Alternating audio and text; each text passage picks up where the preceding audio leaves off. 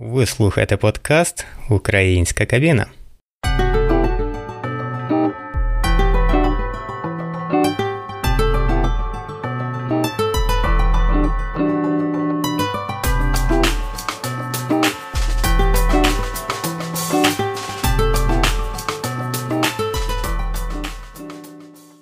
Добрий день, з вами Дмитро Кушнір, і це святковий випуск до Дня перекладача.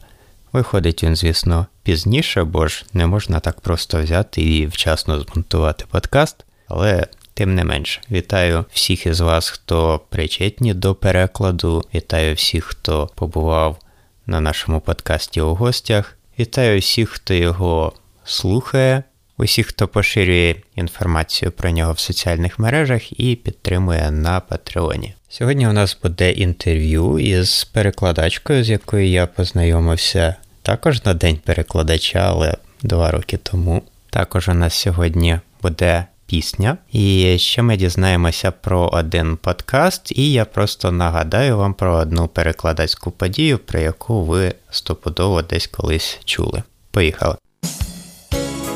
А з вами наша традиційна рубрика Діміни рекомендації.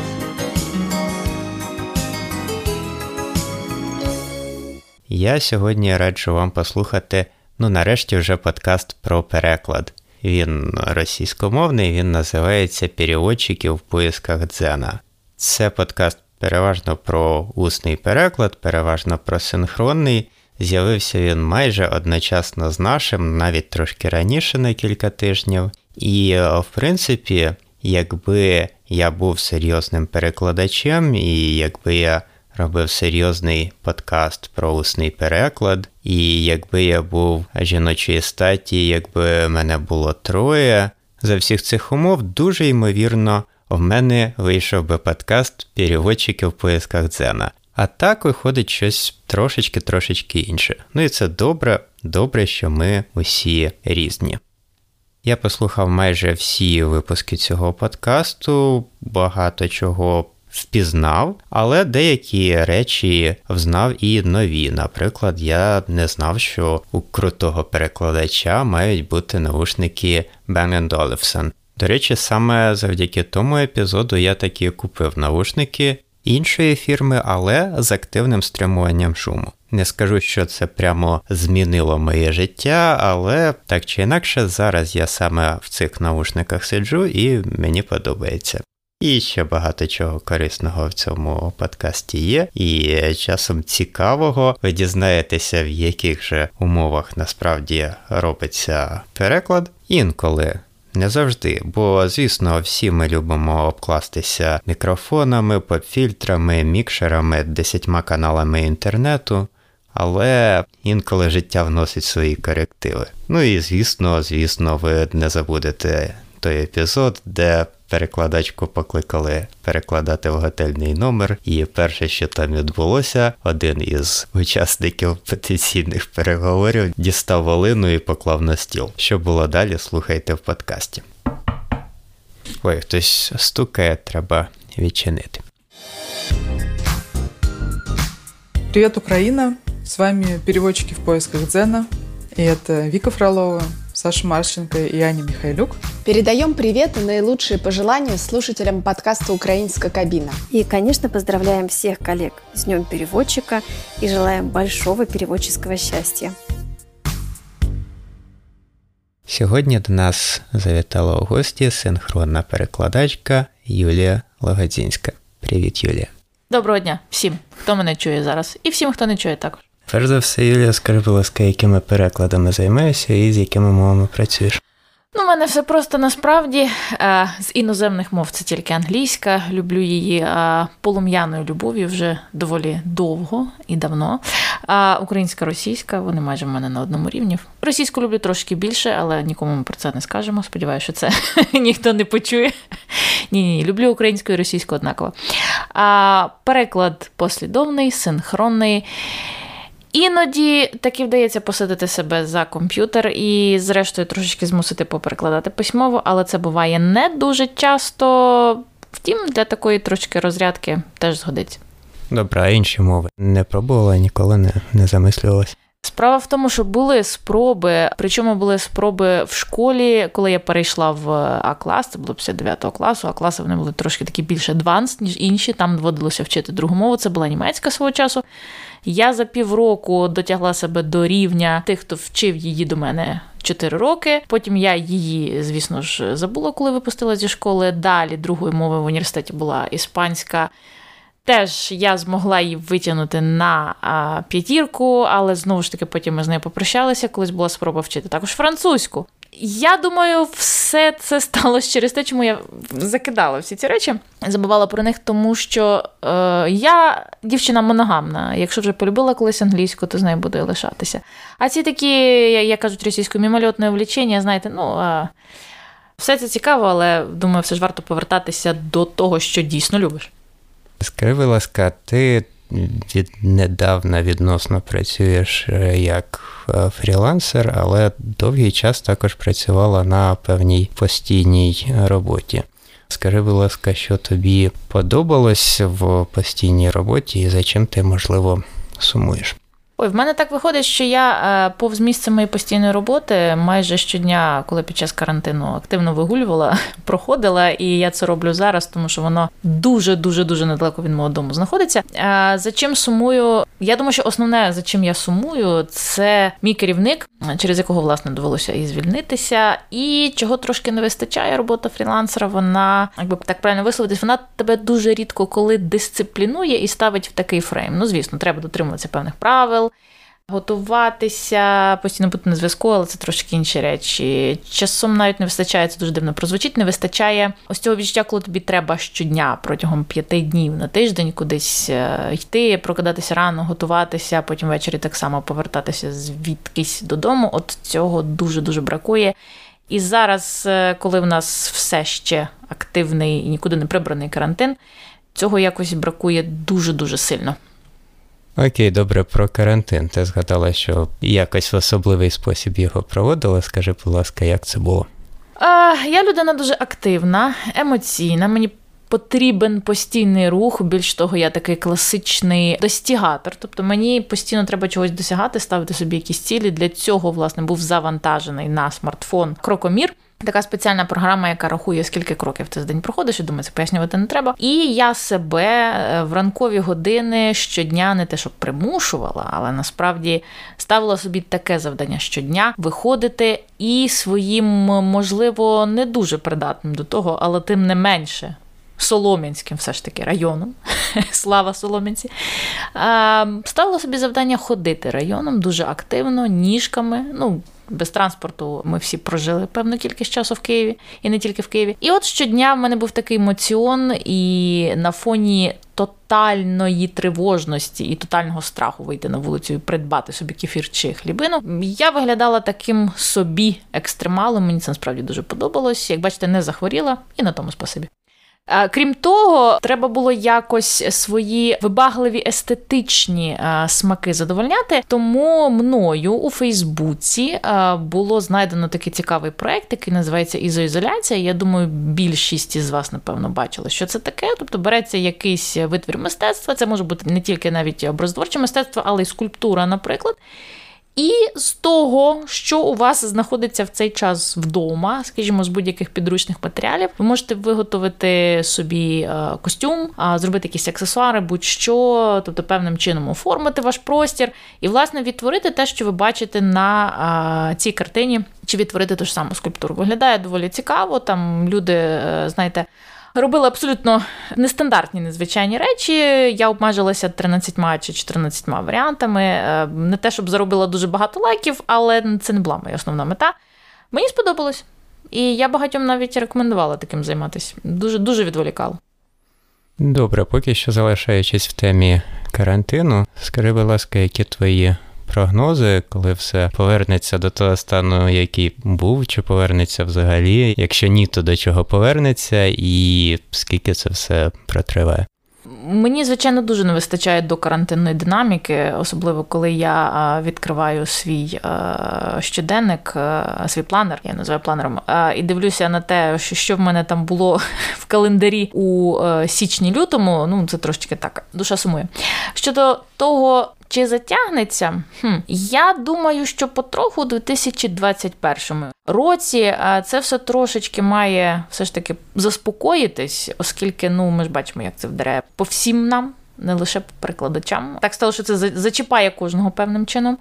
Як це все буде для нас виглядати? Звичайно, що живі переклади вони нікуди не дінуться. Тобто будемо ми ходити на послідовні переклади і в різноманітні державні структури, звичайно, синхрони, наші кабінні, вони теж з нами будуть. Але я так думаю, що е, цифровий формат, е, той же самий Zoom, який зараз дуже активно всіма використовується, він все ж таки зможе зайняти таку доволі чітку фіксовану нестабільну позицію, і це буде один з варіантів, який на власний розсуд буде обирати, наприклад, замовник, якщо йому захочеться трошечки скоротити бюджет. Повертаючись подумки до тих часів, коли перекладів було багато, скажи, будь ласка, які були найдивніші переклади з тих, е, у яких доводилось брати участь, можливо, ставити собі питання, що я тут взагалі роблю. Був був якось один такий дуже цікавий переклад. Єдиний раз у своєму житті відвідала а, Національну агенцію запобігання корупції. Доволі цікава структура функцій і мети існування, якої я до цього часу не розумію, хоча я, в принципі, людина з вищою освітою, але тим не менш. А так от. Дуже було цікаво займатися такою доволі невдячною справою, як шушутаж, сидячи в оточенні мінімум 20 осіб за дуже дуже великим великим столом у вигляді овалу у формі овалу, і намагатися чути все те, що говорять люди, які мене оточували, без мікрофонів, і доносити це у вухо того, кого мені доручили на кілька годин. Це було дійсно цікаво. Плюс дуже дуже завжди цікаво працювати, коли біля тебе сидять, наприклад, е, політики. Люди, які е, висловлюють дуже цікаві позиції, особливо якщо ці позиції суперечать, тому що ти бачиш щодня в реальному житті, це завжди змушує задуматись. Скажи, будь ласка, які були найдивніші коментарі від представників замовника або якісь найдивніші побажання і таке інше? Щодо коментарів, зазвичай більшість коментарів містить е, слова подяки.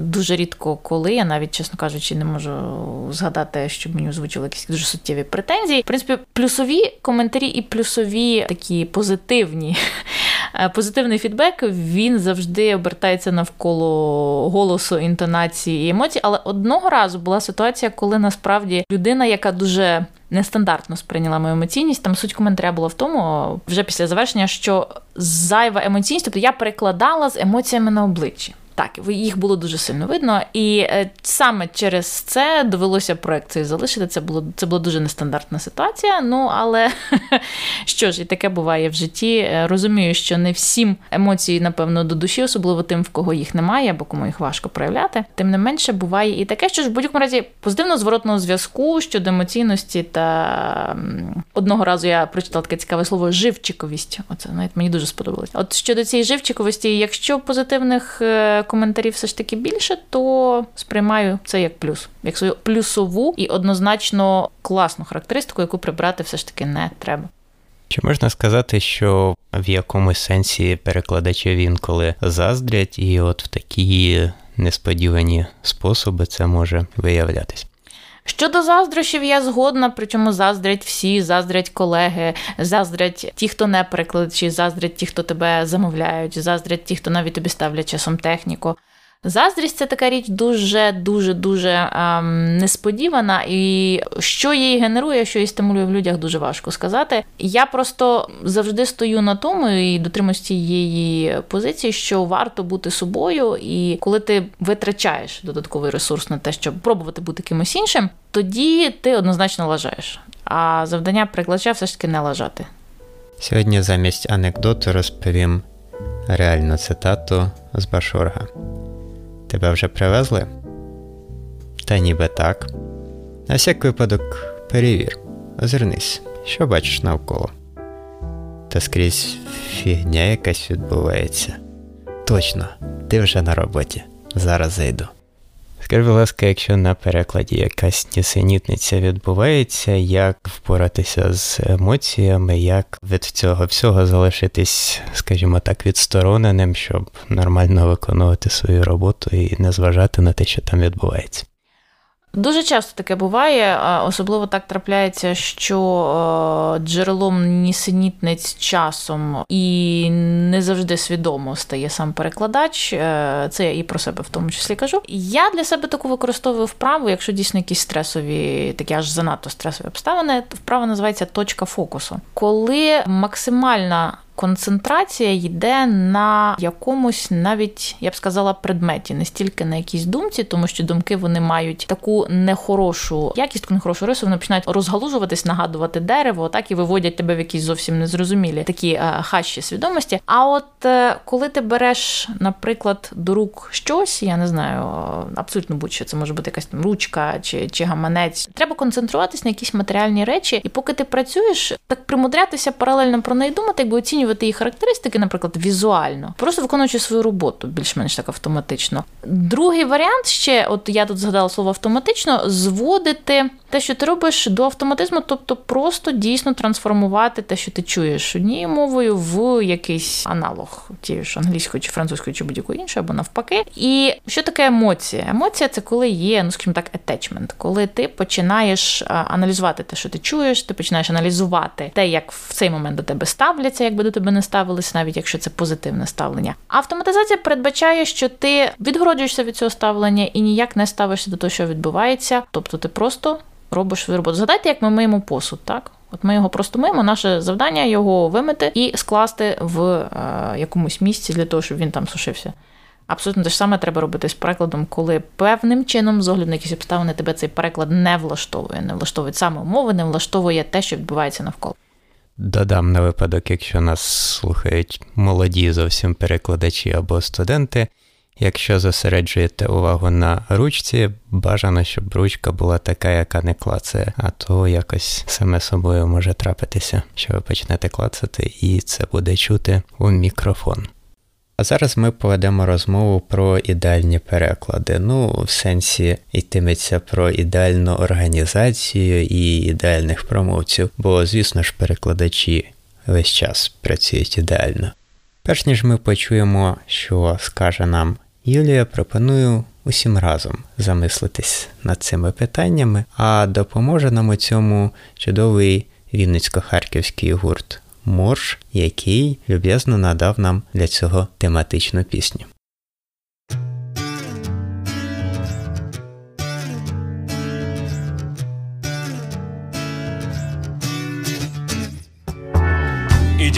Разрез глаз, идеальный размер строк. Это мог быть красивый джаз, мог быть очень правдивый рок. Может восьмибитный чулок, одевая длинный чулок. Сержант Пеппи танцевал между строк В перекрестках виниловых троп.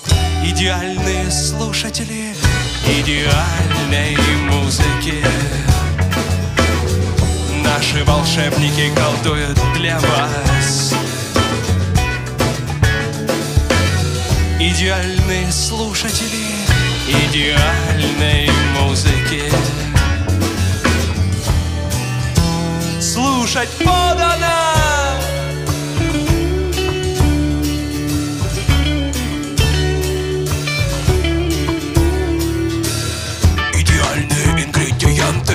для твоей идеальной диеты. Добавь на две трети воды, одну третью модных пульсаций из специй По вкусу вари на священном огне перемешивая Добавляя сладкой эпохи. Яд Эти треки станут хитами Запоют нас счастливыми ртами.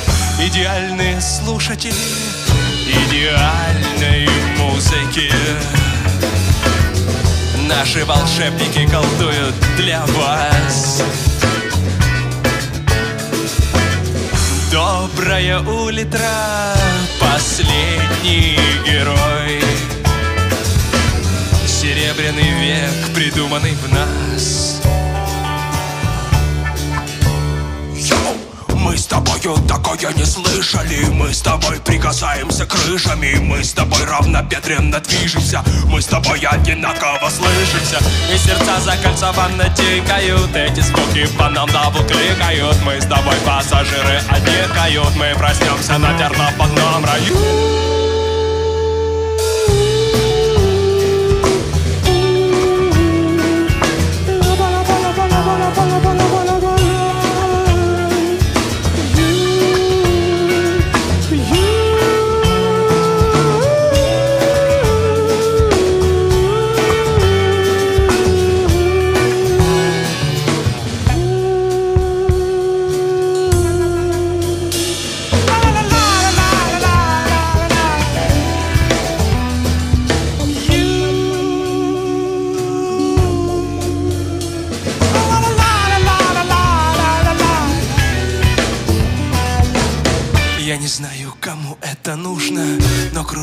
иголкой послушно Я как будто хожу под прослушкой Хожу третий день под прослушкой. Спасибо за чуткие ушки Спасибо за четкие ушки.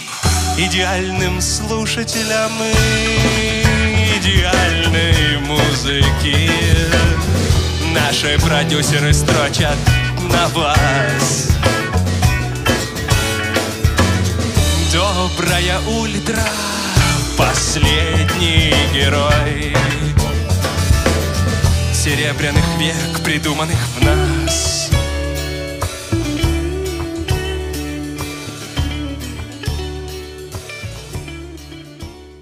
Це були ідеальні слухачі від гурту Мож. Посилання на гурт можете знайти в описі цього епізоду. А якщо вам сподобалася пісня і ви хотіли б почути її у більш космічній версії, запрошую на наш канал в Телеграмі і сторінку на Фейсбуці Українська кабіна. Там буде посилання на вінницький варіант цієї пісні. А ми повертаємося до Юлії.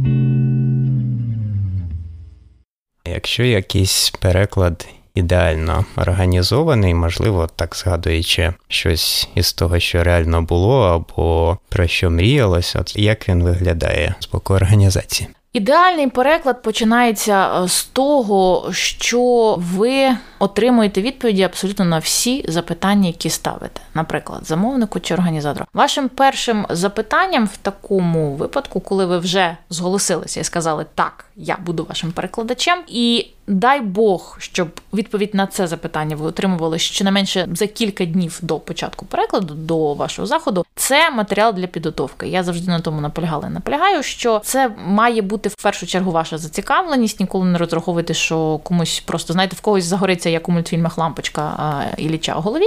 І вам от просто візьмуть і скинуть абсолютно все, що вам потрібно. Навіть в тих ситуаціях, коли вам нічого не готові надати, вимагайте сайти, вимагайте якісь опорні тезові речі, будь-що, що може вас певним чином, ви ж всі люди розумні, вивести, так би мовити, самостійно на ознайомлення з матеріалом, який безпосередньо стосується діяльності якоїсь організації чи установи. Тобто вам потрібна точка відліку. От шукайте цю точку відліку самостійно якомога раніше.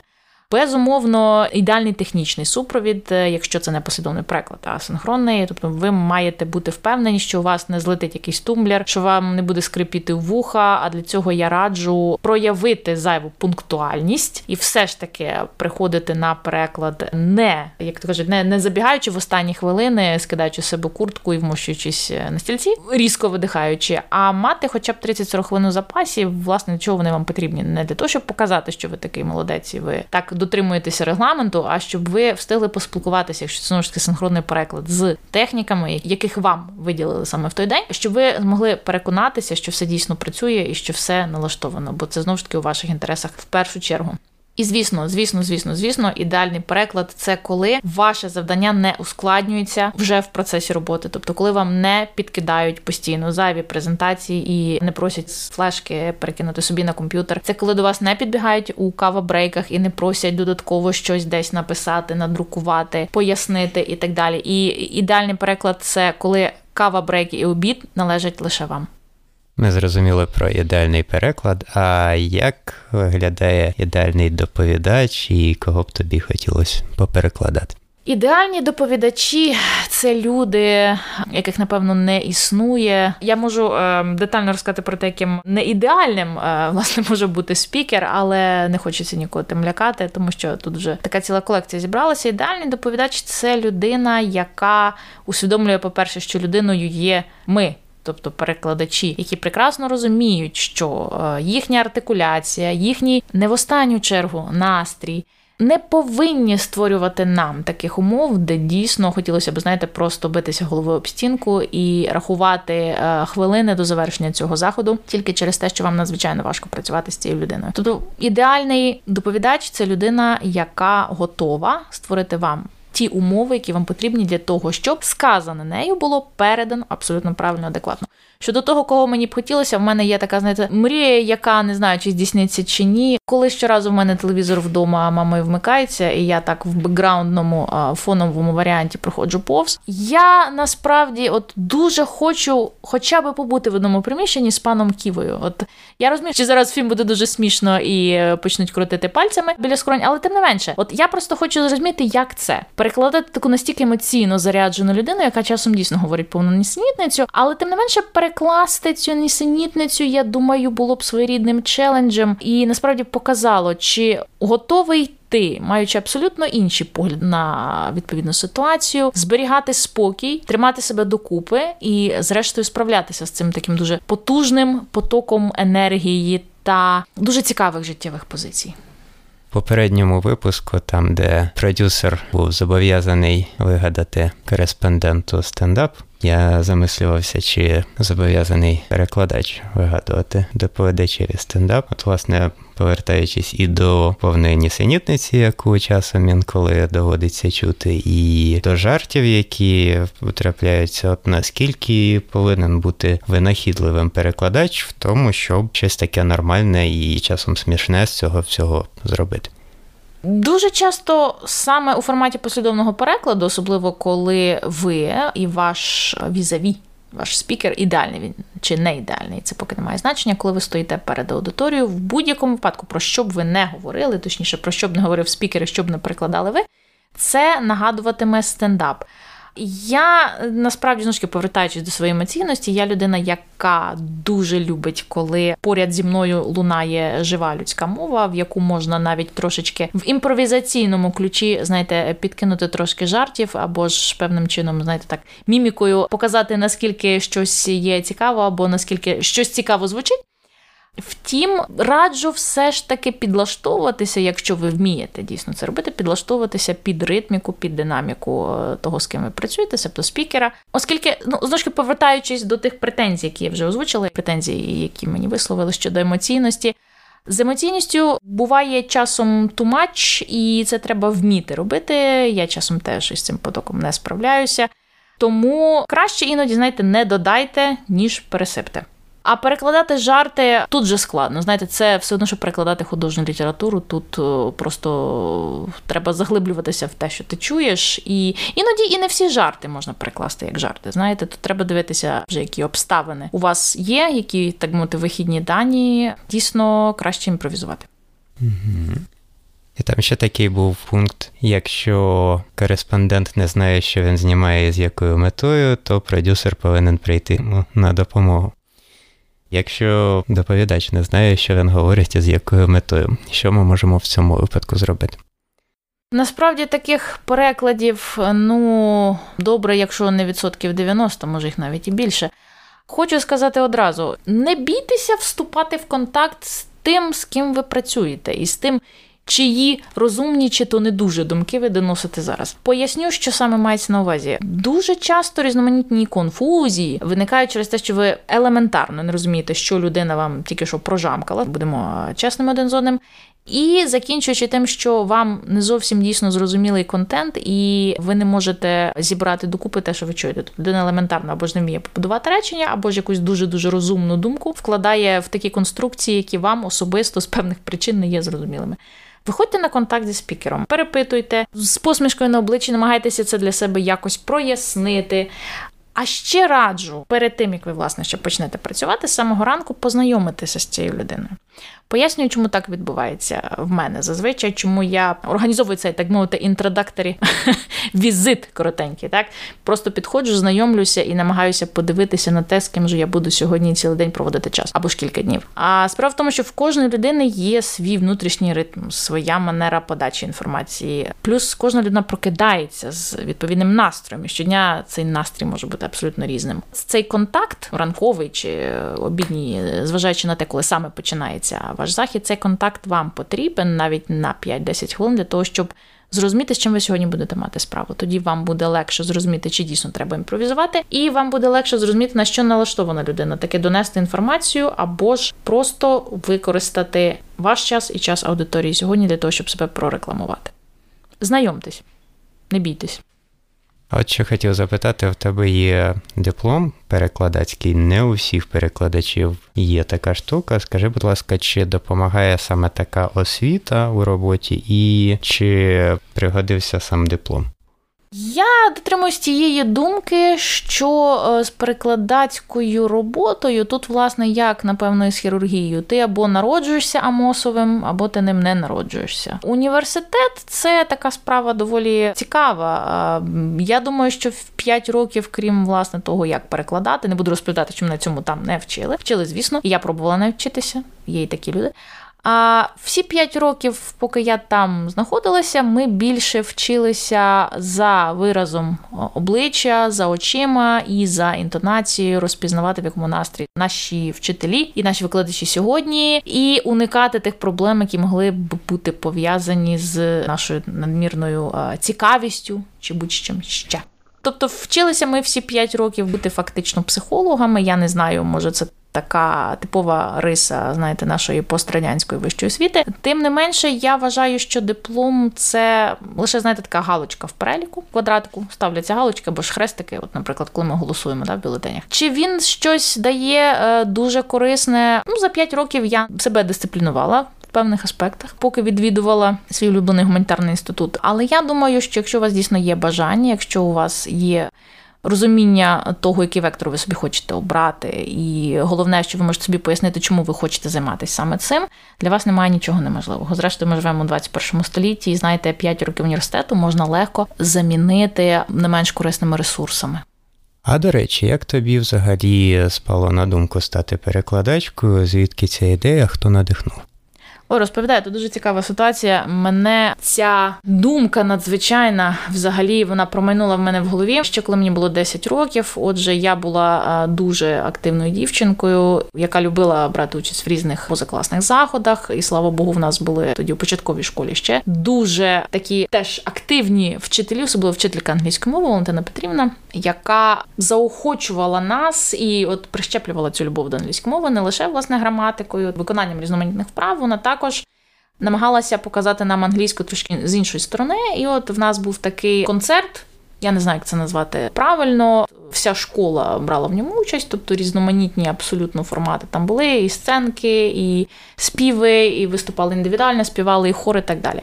Концерт, наскільки я пам'ятаю, був вже десь навесні. Це ми фактично тим концертом звітували. Це була один великий звіт по самодіяльності. Давайте так назвемо. Хоча мама свого часу пошуткувала, сказала такий міні-грушинський фестиваль, але тим не менше.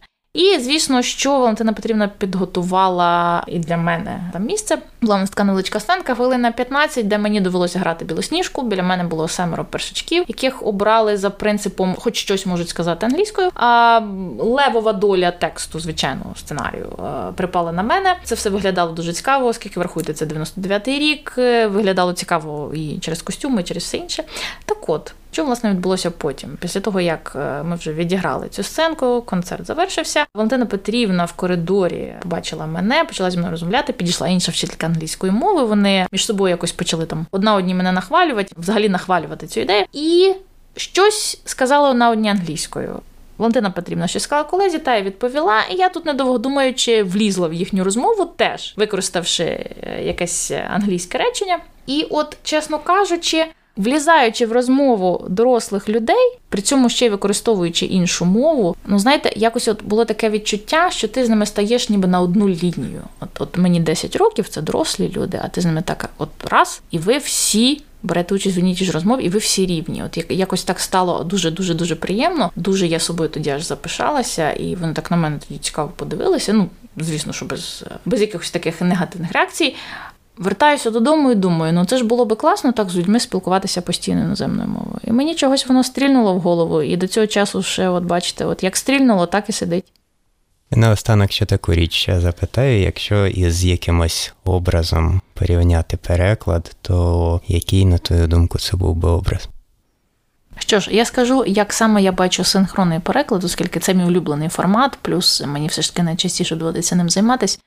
Оскільки в мене є 4 роки досвіду участі у театральному клубі, було колись таке в мене у дитинстві, то щоразу, коли я сідаю в кабіну, я себе відчуваю ніби на сцені. Первые 20 минут я помню, где я нахожусь. Потом я начинаю думать, что я нахожусь в студии Малахова. Але ви знаєте, от е, навіть якщо забудеш слова, чи трошечки не так е, покажеш якусь емоцію, або ж зіграєш не зовсім гарно. Слава Богу, що в тебе є той плексигласовий щит, який тебе захистить від гнилих томатів. Ну це так, я трошки жартома, звісно, але для мене завжди переклад лишається чимось на зразок виступу на сцені театру, і він дає можливість відчути себе тим, ким ти себе у такому звичайному житті, е, ну можливо, і не відчуєш. От ми і зрозуміли, навіщо ж насправді потрібна була кабіна. Дуже дякую, Юлія, за це пояснення. Я все життя собі ставив це питання. Дякую, успіхів і побачимося в кабіні. Що ж, дуже дякую. Дійсно, вже очікую на те, щоб Ах, нарешті вже почати захищатися тим плексигласом від усіх, тому що, чесно кажучи, ну дуже не вистачає того от очікування гнилих помідорів. Хай живе Україна, хай живе переклад, і хай згине ковід. Ну що ж зробиш? Амінь!